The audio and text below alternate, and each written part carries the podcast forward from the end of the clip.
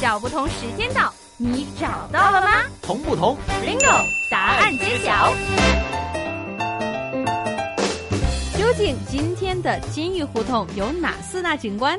到底是吃的，是看的，还是……好，首先先让我们听一下第一个四大周边景观，就是天元酱园。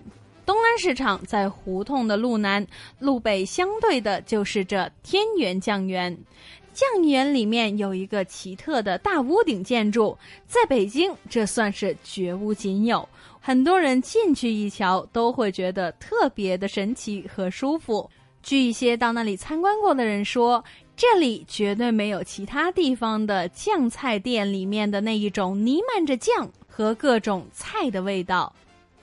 这一座建筑的奇特之处在于，是在这砖雕大门之后有个长方形的天井。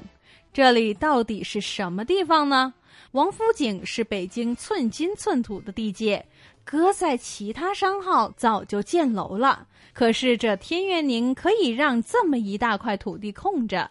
这一座井是绝对的天元景色，别人的天井，尤其是南方的天井，要求的是仰头见天的，而这里面的天井是带盖儿的，四角都竖起了四根大柱子，上面盖有绿色的顶子。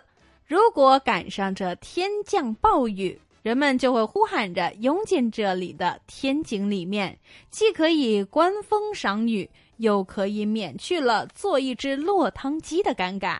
很多人还说，这个酱园子没有像其他卖酱菜的店一样有那一股酱味儿，也大概可以归功于这座天井。说到今天金鱼胡同的四大周边景观，除了刚刚说的酱园以外，第二个就是吉祥剧院。过了东安市场北门，就是吉祥戏院。别看这吉祥戏院的名气大，其实它里面的面积一点都不大，而且设备非常简陋。有一些网民在自己的博客上分享，他们记得小的时候，这里面也就是演演京剧、评戏曲艺之类，并不火。而北京城里面剧院的风头被西单东南角的长安夺了，所以在白天，吉祥里面演的是电影，而这些电影演的也不是首轮，而是二轮、三轮的片子，只是比东四剧场好一点儿。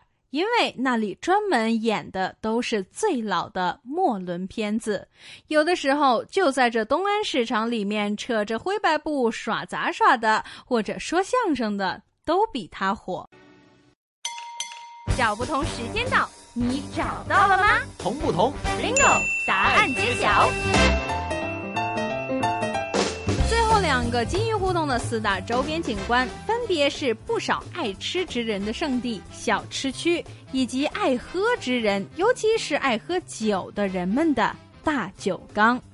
就在这金鱼胡同里面，也有跑街吆喝的，比如说剃头的、卖风车的、拉洋片的、卖臭豆腐的、鲜鱼水菜等等。顾客买到的都是一些货真价实的东西。